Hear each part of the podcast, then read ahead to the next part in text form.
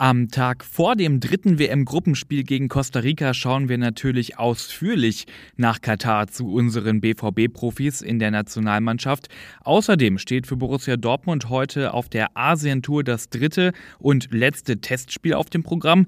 Gegner ist die vietnamesische Nationalmannschaft. Also direkt los. Ich bin Luca Benincasa. Schön, dass ihr dabei seid.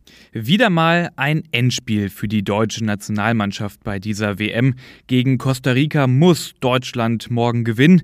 Thomas Müller und Spanien-Torschütze Niklas Füllkrug waren heute zusammen bei der Pressekonferenz. Angespannt und aufgeregt haben die beiden auf jeden Fall nicht gewirkt. Eher im Gegenteil, Müller und Füllkrug scheinen sich richtig gut zu verstehen. Da wurde gelacht und gescherzt und ich denke mir nur, wenn sich die gesamte Offensivabteilung nur halb so gut verstehen wie Müller und Füllkrug, ja dann könnten wir gegen Costa Rica wohl auf viele Tore hoffen. Eine Frage auf der Pressekonferenz, ob Müller und Füllkrug beide in der Startelf stehen werden. Da konnten beide nur lachen und grinsen. Am Ende entscheidet das Trainerteam, sagte Müller. Aber wir haben ja noch ein bisschen Zeit bis zum Spiel und deswegen schauen wir doch einfach mal auf die potenzielle Aufstellung.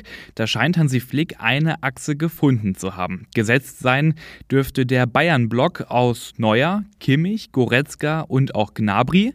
Und auch Müller und Sané, aber auch eben Füllkrug sind alles potenzielle Startelf-Kandidaten. Aus BVB-Sicht ist wohl der Blick auf die Abwehr am spannendsten. Da wird sehr wahrscheinlich wieder Niklas Süle spielen, so wie auch die ersten beiden Spiele.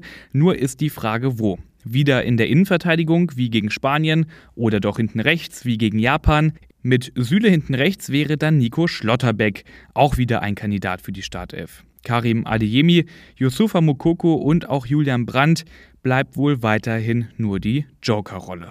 So, und jetzt haben wir ganz ausführlich schon über die Aufstellung und das Spiel gequatscht.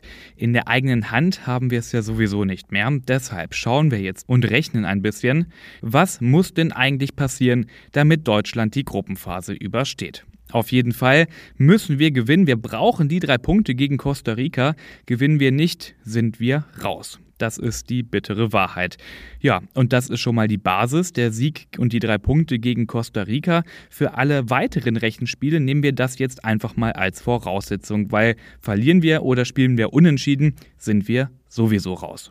Abhängig sind wir davon, wie das Parallelspiel ausgeht. Da spielt Japan gegen Spanien. Gewinnt Spanien, dann sind wir weiter. Sollte aber Japan gegen Spanien gewinnen, dann war es das eigentlich direkt für uns. Es sei denn, wir gewinnen ganz hoch gegen Costa Rica, dann könnte es über das Torverhältnis doch noch reichen. Gibt es ein Unentschieden zwischen Spanien und Japan, dann muss Deutschland, wie in allen anderen Szenarien auch, gewinnen, aber mindestens mit zwei Toren Differenz. Also ganz schön kompliziert. Gönnt euch einfach mal den Blick auf die Tabelle, dann habt ihr das gut im Blick. Zusammengefasst, Deutschland muss gegen Costa Rica gewinnen und Japan darf zeitgleich nicht gegen Spanien siegen. Und jetzt zu Borussia Dortmund. Da geht bald die Asientour zu Ende. Aktuell ist der BVB ja zu Gast in Vietnam, genauer gesagt in der vietnamesischen Hauptstadt Hanoi. Morgen gibt es dann den Testkick gegen die Nationalmannschaft aus Vietnam. Um 13 Uhr unserer Zeit geht's da los. Gestern war aber ein lockerer Tag für die BVB-Profis, da war Sightseeing angesagt. Mit der Rikscha ging es einmal quer durch die Hauptstadt, durch Hanoi. Auf ruhrnachrichten.de haben wir euch davon eine große und ausführliche Fotogalerie zusammengestellt. Klickt euch doch da einfach mal rein, das sah schon nach einer Menge Spaß aus. So, und das war's mit dieser Ausgabe. BVB Kompakt. Bei uns online seid ihr natürlich immer auf dem Laufenden. Mit dem Plus-Abo gibt's dann auch alle Hintergrundberichte und Analysen zu lesen. Und natürlich auch immer aktuell informiert seid ihr auch auf Twitter unter rnbvb. Ich bin Luca Benincasa und für heute raus. Wir hören uns morgen wieder.